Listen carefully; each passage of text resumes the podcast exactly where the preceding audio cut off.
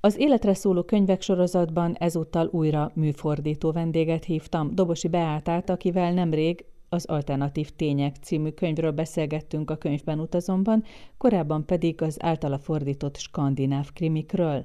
A műsor hagyományai szerint olyan olvasmányélményekről kérdezem itt, amelyek alakították a szemléletét, vagy amelyek a pályája szempontjából meghatározóak voltak. Érdemes lesz jegyzetelni, mert számos remek könyvről lesz szó. Életre szóló könyvek van ennek az életre szóló könyvek sorozatnak egy műfordítós része is. Nagyon érdekes, hogy ti, akik a könyvekkel dolgoztok, hogy mi számotokra ilyen mérföldkő az olvasmányélményeitek tekintetében. És eszembe jutott, hogy téged azért a skandináv krimikről ismernek egy rész, de hát van a te fordítói pályafutásodnak más krimiktől független része. És mi az, amire igazán büszke vagy, vagy mi fontos neked a pályádon? Ez is egy nagyon nehéz kérdés, mint az összes többi, amit felszoktál tenni. Igen, tehát én nagyon sok krimit fordítottam, és fordítok is. Egyrészt nekem nincsen problémám a szórakoztató irodalommal, én abszolút létjogosultnak tartom, és úgy gondolom, hogy ideig szerencsém volt, mert hogy azért a túlnyomó többség, amit kaptam, az színvonalas regény volt. Elmondod, hogy miket szoktál? Fordítom Camilla Legberg könyveit már egy jó ideje, a Jutt és Rosenfeld nevű párost, ugye a Sebastian Bergman sorozatot, én fordítottam Anders Delamotténak mind a négy kötetét az évszak sorozatból, és hát azon kívül, ami még így jött vagy volt közben, most van ez a Molin és Nőström nevű szerzőpáros, két Péter, akiknek már megjelent az első kötetük, de annak is lesz folytatása, tehát az is egy sorozat lesz, úgyhogy majd a jövőben azok is jönnek. Ez mind skandináv. Ez mind skandináv, mind svéd krimi, igen. Hát német krimit is fordítottam a Charlotte Linknek a sorozatát, vagy hát abból pár darabot, lehet, hogy még ebből is lesz a jövőben folytatás, ezt most nem tudom. De a krimiken kívül fordítottam gyerekkönyveket is, ifjúsági könyveket is, szép irodalmat, meg tudományos ismeretterjesztőből is most már azért van egy pár a listámon. Nyilván a legnehezebbekre a legbüszkébb az ember, mert hát azzal ugye azért meg kellett küzdeni, meg az intellektuális kihívás volt, meg akkor ott úgy kiélhettem a bizonyítási kényszeremet, hogy én ezt képes vagyok megcsinálni. A legutóbbi, amit nagyon szerettem, az Ósza Vigfosnak volt az alternatív tények című könyv, arról beszélgettünk Igen, mi ketten együtt. Igen ami tényleg nagyon-nagyon nehéz volt, mert hogy ő filozófus, és hát nyilván ez egy, egy filozófia könyv, azon túl, hogy egy nagyon aktuális témát dolgoz fel, ugye az álhíreket, konteókat, meg hát az alternatív tényeket, mint, mint olyat, ami most jó kérdés, ugye, hogy létezik-e vagy sem, inkább nem. És az tényleg kívás volt, mert borzasztóan nehéz volt a szöveg, és rengeteg mindenek utána kellett nézni, hát most önmagában csak az, hogy volt, vagy nem tudom, 300 élábjegyzet hozzá, ami szintén minden kikutatandó dolog volt, idézetek, a megfelelő szakkifejezések, a megfelelő helyeken legyenek, úgyhogy rettenetesen sokat dolgoztam rajta, és közben nyilván még legyen egy könnyen érthető olvasmányos szöveg is, mert hát ugye az a lényeg, hogy az ember elsőre megértse, amit olvas, és ne kelljen ott a számítógép előtt ülni közben, vagy rákeressen bizonyos fogalmakra. És ami nagyon izgalmas volt nekem ebbe a történetben, az az, hogy volt egy pszichológiai vonulat is tulajdonképpen, nekem az nagyon-nagyon érdekes volt. Hát ezen kívül nagyon szerettem fordítani még Steve Sam Sambergnek a Kiválasztottak című könyvét, az a jelenkornál jelent meg, most nem tudom, hogy 2017 vagy 2018, de valahogy így, ami szintén egy nagy kihívás volt, az pedig egy bécsi eutanázia klinikán játszódik, ahol sérült gyerekeket hát tulajdonképpen öltek meg, azt hiszem, hogy ezt így ki lehet mondani. Legtöbb esetben így halmozottan sérültek voltak, és hát ugye a, a náci eutanázia program értelmében az ilyen embereket meg kellett gyilkolni gyakorlatilag. Az viszont nagyon-nagyon szívszorító és már bevágó dolog volt. Tehát ott volt olyan például, hogy reggel ültem dolgozni, és akkor így egy fél óra után egy óra után nem emlékszem, fel kellett állni, hogy most akkor elmegyek egyet sétálni, mert ezt így, így nagyon nehéz. Tehát az megviseli az embert, meggyötri így lelkileg, hogy ilyen borzalmak történtek. Az nagyon kemény volt, és nagyon nehéz is volt, és nagyon hosszú is volt, úgyhogy jó sokáig kellett ezzel kelni és feküdni, ami hát azért meggyötri az embert főleg mivel műfordítóként nyilván az ember a lehető legközelebb próbál jutni a szöveghez, meg a lehető legalaposabban próbálja megérteni minden kis rezdülését is, tehát itt tényleg ez a, ezzel kezd, ezzel fekszel dolog. Igaz ebben az esetben, és hogyha ilyen nyomasztó, meg ilyen súlyos témáról van szó, akkor azért az, az megterhelő tud lenni. Nagyon szívesen fordítottam Joko Tavadának a, a Jegesmedve emlékiratai című könyvét, ami egy sokkal könnyedebb dolog, az sem volt könnyű, mert jött meg rengeteg szójátékkal, meg nyelvi leleménnyel kellett megbírkozni, ezt németből fordítottam. Ez a Jokotavoda szerzőnő japán származású, de nagyon régóta Németországban él, 1984 óta, vagy nem tudom, tehát nagyon régen, és ír japánul is, meg németül is, jellemzően az eszéit írja németül, a szép irodalmi alkotásait pedig japánul, de most ez, a, ez egy jegesmedve emlékiratai, ez pont egy regény, de ez pont németül írta, tehát japánul még nem tudok.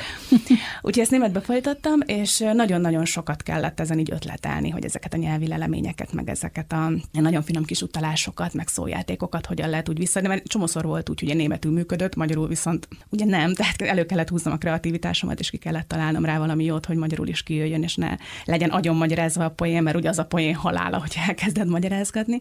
Izgalmas volt, és szórakoztatott igazából, és mm. azt hiszem, hogy jól is sikerült, én úgy érzem. Ez a lista, amit most elmondasz, végül is val arra, amit küldtél nekem, hogy mi az, ami számodra fontos volt. Ugye, mert minden interjú előtt azért kérek néhány támpontot a majdani beszélgető társaimtól, a társadalomtudománytól kezdve a kriminát, a szép irodalomig minden érdekel, és mindennel dolgozol, de hogy ezt mutatja a listád is az olvasmány mondjuk, mondjuk a munka terén sokkal jobban keverednek, mert hát ugye itt azért nekem is megélhetésről van szó, én ebből élek senki nem fizeti ki a számlákat, helyettem pénzt kell keresni. Hogyha mindig kivárnám azt, ami ilyen nagyon kis falat, és így presztízs munka, fogalmazunk úgy, akkor valószínűleg elég nagy anyagi gondba lennék ebben a pillanatban.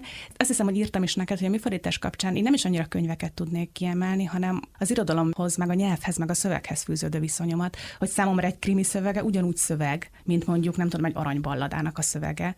És engem igazából a szöveg az, ami érdekel, a nyelvi megoldások, a stilisztikai megoldások, hogy hogy lehet ezt átrakni egy teljesen más kódrendszerbe, ugye én németből és svédből fordítok, és hát a, annak a két nyelvnek, ugye ezt nyilván a németet nagyon sokan tanulták iskolába, és tudják, hogy teljesen más a grammatikai struktúra, más a logikája, máshogy működik, és nekünk egy, egy finnugor nyelvre kell ezt lefordítani, úgyhogy jó legyen. Egyszer volt ö, olyan lehetőségem, hogy egy svéd könyvet fordítottam, és ö, megszereztem hozzá a német fordítást, és összenézegettem a kettőt, senki nem kényszerített rá, ezt teljesen szórakozásból csináltam, és rádöbbentem arra, amit már alapból is tudtam, hogy mennyivel egyszerűbb dolga volt a német fordítónak, aki még a mondatoknak a struktúráját is le tudta követni, míg én ezt ugye egy magyar nyelvvel nem tudom megcsinálni. Tehát nekem egy teljesen más alapanyagból kell dolgoznom. Azt hiszem Kappanyos András írta, vagy mondta valahol, hogy ez olyan, mint kapnék, nem tudom, egy pingvin szobrot, ami márványból van kifaragva, egy kocka alakú márványból, és nekem egy gömb alakú tölgyfából kéne ugyanezt megcsinálnom, tehát az anyagnak a tulajdonságai, alakja, mérete teljesen más,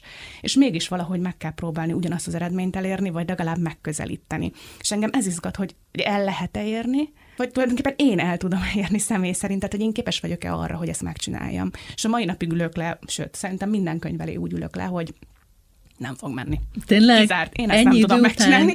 Igen, én ezt nem tudom megcsinálni, teljesen kizárt, hogy ez sikerüljön, és minden egyes alkalom, amikor kiteszem az utolsó pontot, ez egy ilyen nagy fellélegzés és hátradőlés, hogy megcsináltam. Sikerült.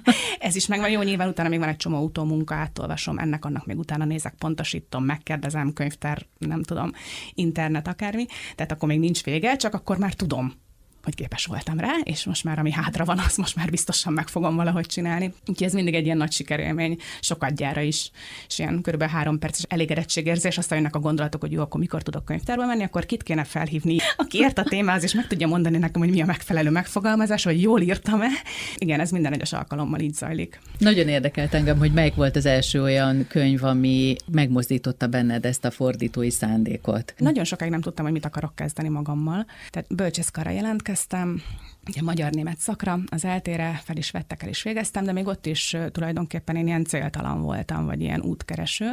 A tanításba belesodrottam, mert hát nyilván nyelvszakos egyetemistaként az ember hogy keres pénzt, hanem úgy, hogy nyelvórákat ad. Egy nyelviskorában dolgoztam így óraadó tanárként, és amikor megszűnt a jogviszonyom az egyetemmel, ugye gyorsan kellett valami, mert hát nem lokat az ember ott TB nélkül, meg minden nélkül a levegőbe, és akkor elmentem ehhez a nyelviskolához rendes munkatársként dolgozni. Akkor már tudtam, hogy nem akarok tanár lenni. Azt hiszem, soha nem akartam, csak eltartott egy ideig, amíg ez egy tudatos döntés formájában is megfogalmazódott bennem.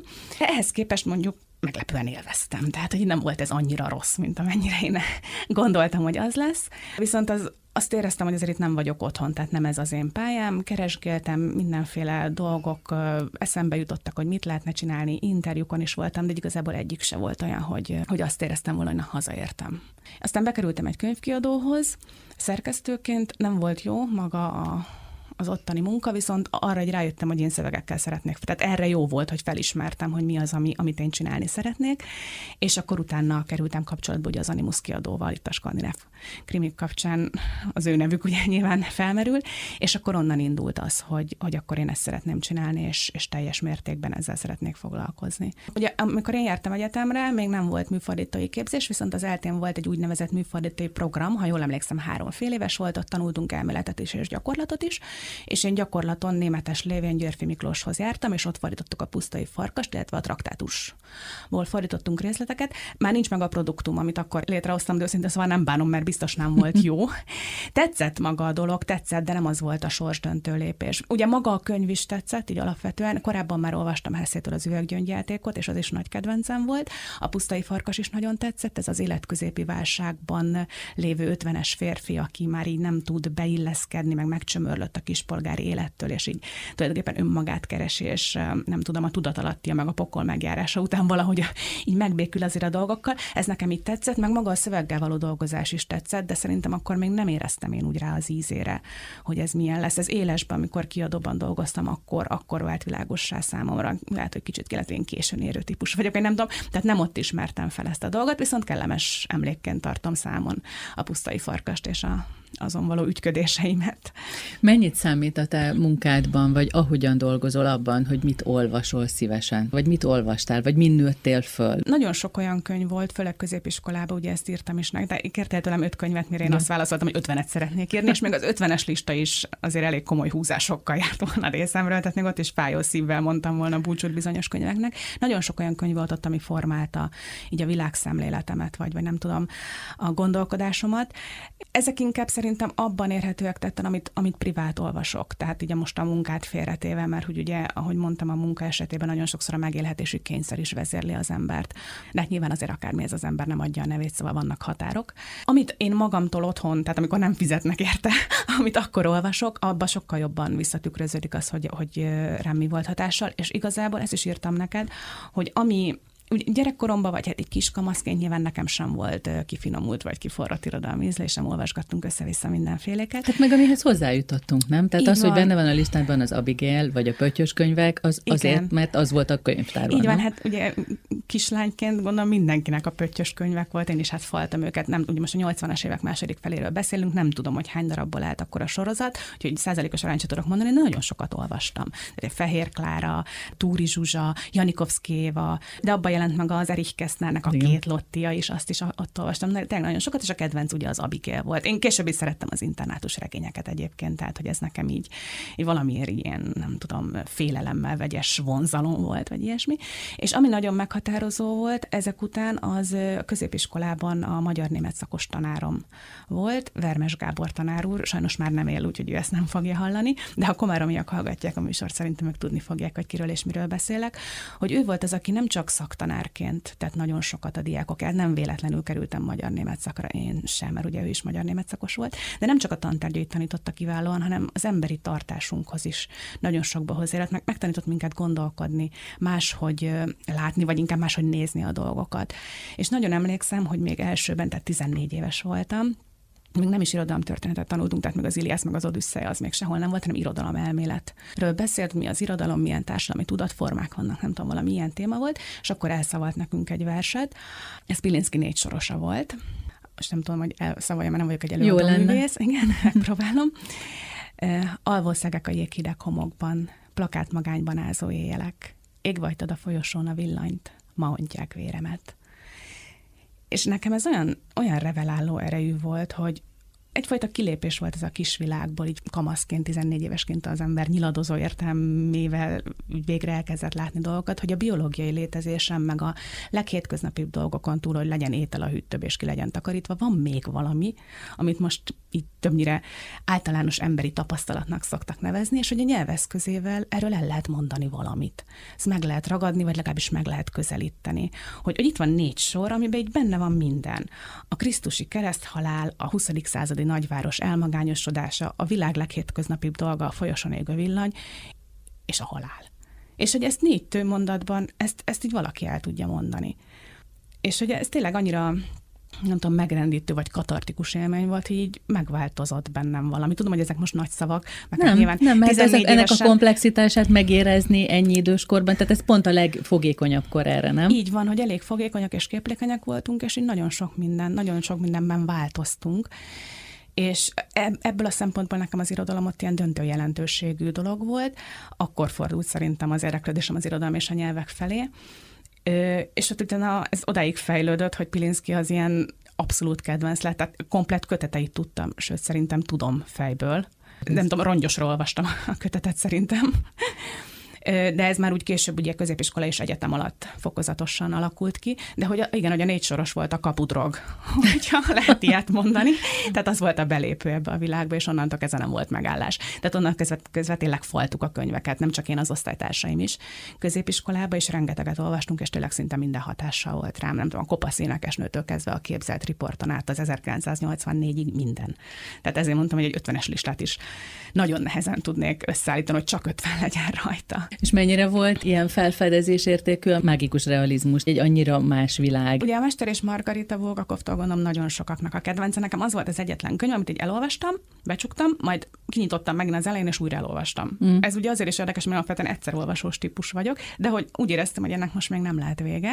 Ez most muszáj még egyszer, vagy egy kicsit itt kell maradnom ebben a világban. Nagyon tetszett nekem ez a, ez a mágikus elemek megjelenése a, a realista világban, amit ezek a regények ábrázolnak, és hogy senki nem kérdőjelezi meg, hogy itt lehetnek, nem tudom, lebegő tárgyak, meg felborult okokozati viszonyok, meg mesei elemek. Tehát, hogy ez engem ez így elvarázsolt, hogy jó, hát ezt így össze lehet kötni. Tehát létezik ilyenfajta határátlépés, hogy a valóság és a misztikum között így lehet mozogni. Én ezt imádtam. Márkez volt a másik, akitől hát mindent, ami magyarul hozzáférhető volt, a száz év magány, szerelem kolera idején, ezt most a járvány alatt újra olvastam, ilyen önsanya, önsanyargató módon.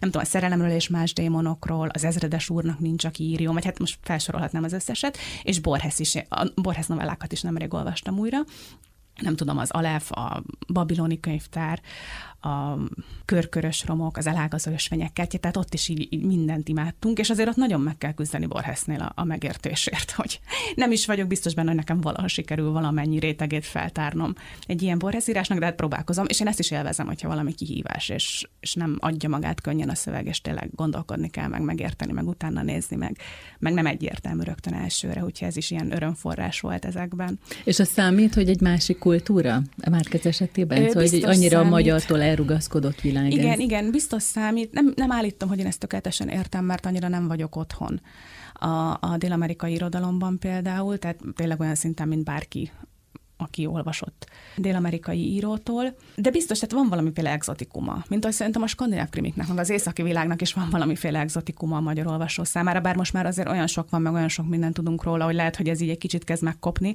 ez a kezdeti varázs, de biztos, hogy van ebben az idegenségben valami vonzó. Igen, engem pont ez izgat, mert hogy folyamatosan ezt csinálod. Igen. Tehát ezzel élsz, hogy egy másik kultúra lenyomatát mutatod meg, ottani problémákat. Ugye skandináv krimik esetében sok szó esik erről, amikor interjúzunk, hogy hogy, hogy mennyire mások a problémáik. Így van, így van. Tehát mondjuk a műfordítás, de akár a nyelvtanulásra is elmondható ugyanez, az soha nem csak a nyelvvel való ismerkedés. Tehát nem az van, hogy én a svéd nyelvszavait kicserélem a magyar nyelvszavaira, mert az ugye nem is működhetne, hanem igazából mindig kultúrát is közvetítünk, és kultúrát is tanulunk. Egy másik gondolkodást sajátítok el, egy másik kultúrát a maga jelenségeivel, problémáival, társadalmi berendezkedésével, embertípusával, mentalitásával, nem tudom. Tehát, hogy, hogy ez, ez a mozgás soha nem csak nyelvek közötti mozgás, hanem mindig kulturális mozgás is. És igen, ez, ez engem érdekel, és pont valakinek mondtam, hogy napi szinten így négy-öt nyelven olvasom az információkat, és hogy így el tudom már képzelni, vagy nem tudom, hogy milyen lehet az, amikor valaki csak magyarul olvas például, tehát mondjuk még angolul sem, hogy ez mennyire szűkebb, és mennyire, én így ilyen kicsit ilyen klaustrofóbnak, bezártnak érzem, Persze. igen, hogy, és, sokszor van úgy, hogy az információra emlékszem arra nem, hogy milyen nyelven volt például. Tehát, hogy csak a lényeget szűri már az agyam.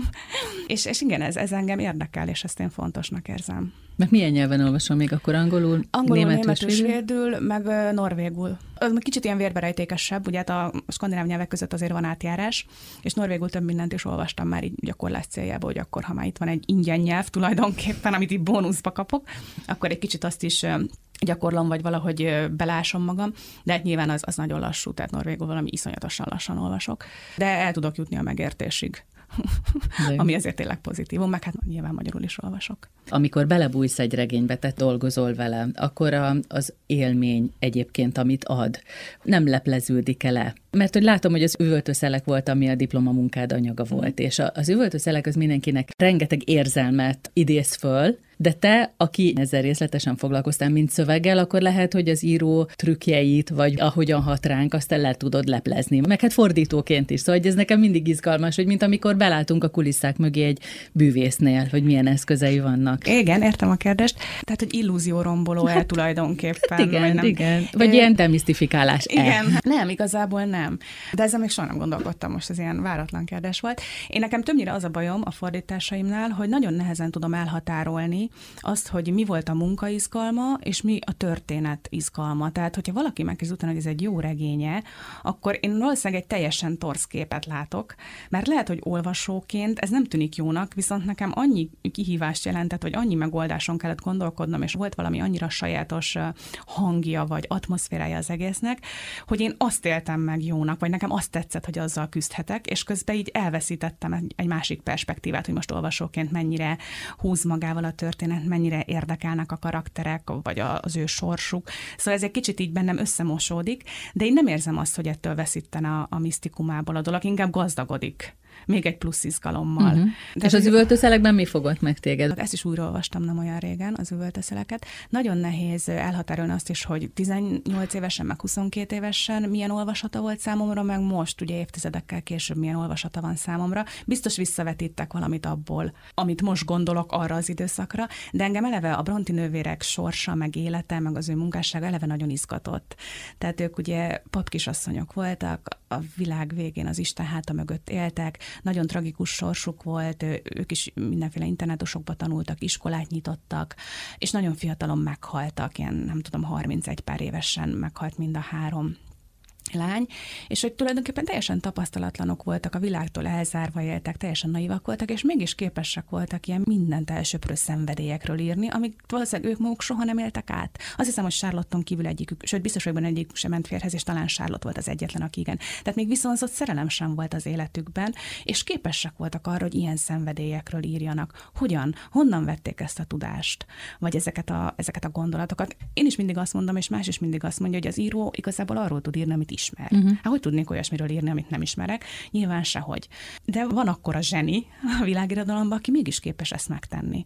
Meg az is, ahogy ők így a pályájukon elindultak, vagy amennyire sikereik voltak, többnyire ugye a halálok után váltak világszerte ismerte, de például az első regényeiket ők férfi álnéven adták ki, azért, mert hát ugye a női írókkal szemben elég erős előítéletek éltek, és úgy nem nagyon volt sanszuk arra, hogy meg tudjanak jelenni. Mondjuk azok a regények, ha jól emlékszem, még nem arattak nagy sikert, később a saját néven kiadott regények már igen. Ugye a Jane Eyre, meg az Agnes Grey, meg az üvöltözőlek, azok már nagyon sikeresek voltak, illetve engem nagyon vonzott a mindegyik Bronti nővérnél lényegében a nő alakoknak a megformálása, ami nekem nagyon érdekes volt.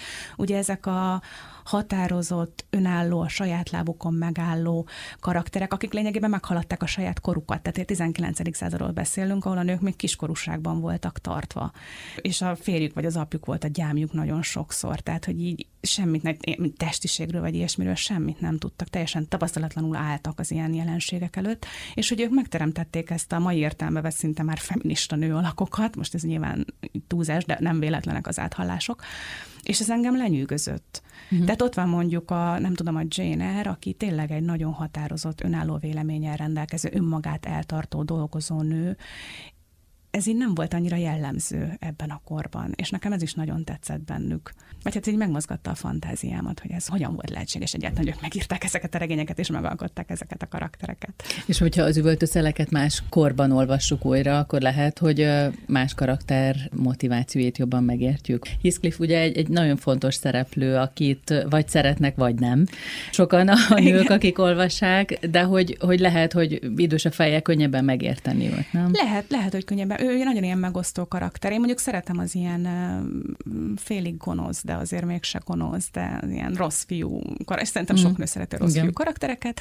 Én nekem például Volland is ilyen volt a Mester és Margaritában, hogyha oda így visszakapcsol. Én szabályosan szerelmes voltam belé 18 évesen, pedig hogy ő a sátán, de engem ez így sokkal vonzott, a jók unalmasak voltak. Azt hiszem ez egyébként valahol szerepel is a regényben ez a mondat, hogy a jók unalmasak, vagy jónak lenni unalmas. Tehát 18 évesen az olyan, tényleg hát csinálják a dolgokat, mint mindenki más, de most ebben mi az izgalmas? Ah, igen, a sátán, az sokkal izgalmasabb karakter, és ezért én szerintem az üvöltőszelekhez is így álltam annak idején hozzá, hogy láttam izgalmat abba, hogy valami nem fekete és fehér, vagy valami nem egyértelműen jó, de azért, azért mégsem mondod azt, hogy vele így romlott, vagy hát nem tudom, azért vannak olyan lépései a történetben, amik azért eléggé, eléggé romlottak, de, de nekem ez is vonzó volt például akkor. Ez volt az a könyv egyébként, amit angolul is, meg magyarul is többször elolvastam, meg a filmeket is láttam, amik belőle készültek. Hogyan alakult a kapcsolatod a magyar irodalommal? Ugye a listádban benne van Szerbantal, Utas és Holdvilága, és az iskola határon is ottlik.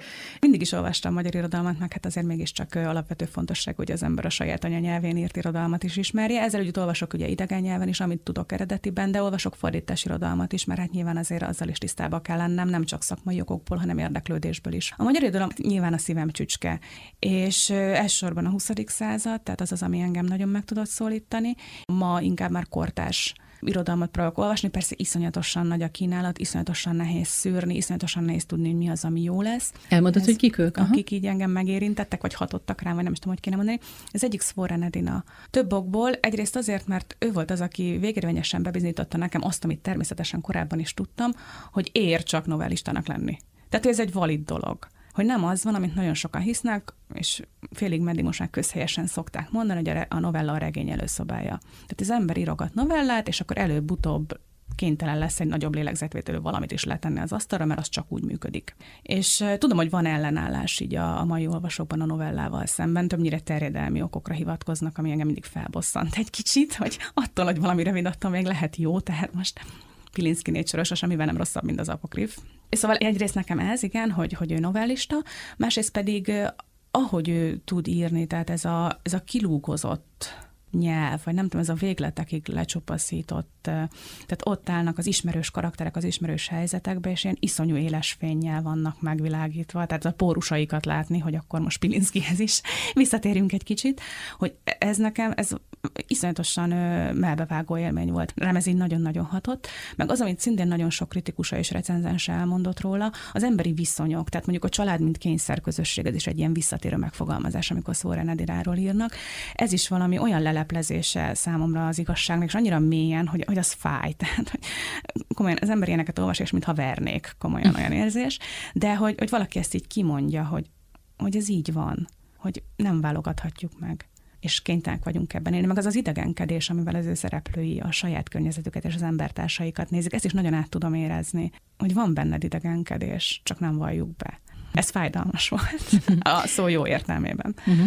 És más szerző? Mert Bartis Attilát. Bartis Attilát olvastam még, igen. Tőle is több mindent olvastam, de elsősorban a nyugalom a vége és a séta volt az, ami engem így nagyon megérintett. Ott is ugye elsősorban ez a fajta kíméletlenség, ahogy mondjuk a szüleihez fűződő, vagy a szülőkhöz fűződő, nem tekintem feltétlenül önéletrajzoknak, tehát a gyerek szülőkhöz fűződő viszonyáról tud írni, és nekem valamiért, biztos teljesen rossz az analógia, nekem valamiért síle jut róla eszembe, volt, hát, talán 2015 körül, nem tudom, egy Egon Síle kiállítás a szép művészetében, amit én megnéztem, és korábban én is nyilván a pornográfiába hajló képeiről ismertem Sillet, és ott nagyon, nagyon klassz kis tárlat volt, nagyon befogadható volt, és ott ki voltak állítva olyan festményei is, amiken a szüleihez, elsősorban az anyjához, másodszorban az apjához fűződő viszonyát örökítette meg, és ez egy döbbenetes élmény volt számomra, és valahogy amikor Bartist olvasok, mindig ez jut eszembe, ez a gyakorlatilag érzelmi analfabetizmus, hogy ahogy két ember el tud élni egymás mellett, és, és nem tudják megbeszélni a dolgokat, meg a, ezek az áttörökölt traumák, amikkel már nem nagyon tudunk mit kezdeni, kezdeni, illetve a másik, és erről is mindig Sile jut eszembe, ez a szerelem brutalitása. Akár lelki értelemben, de még inkább testi értelemben, ami megjelenik ezekbe a könyvekbe, ez, ez, ez azt hiszem, hogy ez volt az, ami hatott rám. Van olyan szerző, akit nagyon szeretnél fordítani? Konkrét szerzőt nem tudnék mondani, viszont azért nagyon szeretnék valami olyat fordítani, ami tényleg egyrészt értékében a magas irodalom körébe sorolható, tehát hogy valami olyan, ami, ami nem tudom, mondjuk egy napok romjai svédül vagy németül, azt nagyon szívesen. Másrészt olyat, ami, ami sok embert szólít meg, tehát hogy, hogy nem egy ilyen réteg irodalom, amit elolvas pár ember az elefántcsontoronyba, és a többiekhez meg így nem jut el, vagy nem tud szólni hozzájuk, hanem ami azért sok embernek tud valamit mondani, olyan irodalmi színvonalon, ami, ami része a kánonnak. Most nem tudom, hogy ezt így eléggé virágnyelven mondtam. Hát de hogyha elmondod, hogy például a napok romjai neked miért fontos, vagy, vagy a Stoner, amit még rajta volt a listádon, ja, ami igen, nagy, nagy kedvencem nekem igen, is. Igen, igen, a Stoner az nagy kedvenc. John Williamsnek a Stoner az nagy kedvenc. Erre azt szokták mondani, hogy az a jó benne, hogy nem történik benne semmi különös. Ami igaz, tehát hogy egy ember élete születéstől a halálig, aki meghozza maga döntéseit, elhibázza a házasságát, ilyen meg olyan helyzetekbe kerül, megoldja és meghal. Tehát ott tényleg csupa olyan dolog történik benne, ami mindenkivel megtörténik, és nekem ez azért volt, egyrészt van valami melankolikus, nosztalgikus hangulata szerintem, ami engem nagyon magával ragadott, még sírtam is rajta egyébként, amit nem szoktam mostanában már. A másik meg ugye az, hogy ami szintén egy ilyen nagy igazságkimondás szerintem, hogy az életben nincsenek nagy dolgok. Az életben kis dolgok vannak és tesszük a dolgunkat nap-nap után, és egyszer csak meg kell halni. Hogy ez tényleg ennyi. És ez ilyen nagyon-nagyon őszinte és nagyon lecsupaszított igazság szerintem, vagy hát számomra az volt, mindenféle sallangtól mentesen, és mégis mennyire, mennyire tud működni, és mennyire tud hatni az ember lelkében. És nagyon gyönyörű volt egyébként a szöveg, a magyar szöveg, ugye Horváth László fordításában. Nagyon szép volt, élvezet volt olvasni minden mondatát, úgyhogy ezt nagyon szerettem. A napok romjai, meg kicsit ennek így az ellentétpárja, ugye a meg nem élt élet. Kazuo Isuguronak a, a napok romjai, ami meg ugye egy eltékozolt élet. Az főszereplőnk ugye egy komornyik, aki egész életében a kötelességeinek élt, abba próbált maradéktalanul mindennek megfelelni, tökéletes lenni, és közben meg elpocsékolt egy csomó lehetőséget. Tehát ez is, ami szerintem bennünk is nagyon munkában, nem egészen biztosan, de szerintem sok emberben, akit így ismerek, hogy így próbálunk 600 frontot tartani, próbálunk mindenhol megfelelni, a szüleink jó gyereke lenni, a gyerekünk jó szülője lenni, a barátaink barátaink jó barátja lenni, a kollégáink jó kollégá lenni, és közben lemaradunk sok mindenről, miközben így a tökéletességért harcolunk, hogy mindig mindenhol minden pont úgy legyen, ahogy lennie kell, és így elvesznek dolgok, amikre nem is figyelünk. És ugye nekem az is döbbenetes volt, hogy ez a szereplő ugye úgy kezdődik, hogy ez a főkomornyik, vagy nem tudom, hogy így kezdődik, de ez a kerete a történetnek kényszerszabadságra megy tulajdonképpen, és ekközben idézi fel a múltját, meg a múltbéli történéseket az életében, de közben végig, még itt is hazudik magának, és áltatja magát, és próbálja elhitetni saját magával, hogy nem volt ez egy értelmetlen és haszontalan élet, hogy ez így volt jó. És ez egy ilyen óriási kérdés, hogy vajon igen, mert ugye a stoner fél élet az egy teljes értékű élet, úgy is, hogy igazából nem történik benne semmi különös, hogy nincsenek nagy dolgok, az egy teljes értékű élet, de vajon ez is egy teljes értékű élet? Válaszolja meg magának mindenki. És akkor ezt mondod, hogy egy ilyen volumenű regényel szívesen dolgoznál. Igen, tehát ami így, így tényleg sok emberhez eljut, és ugyanakkor abszolút az a irodalmi színvonal, ami előtt kalapot emelünk.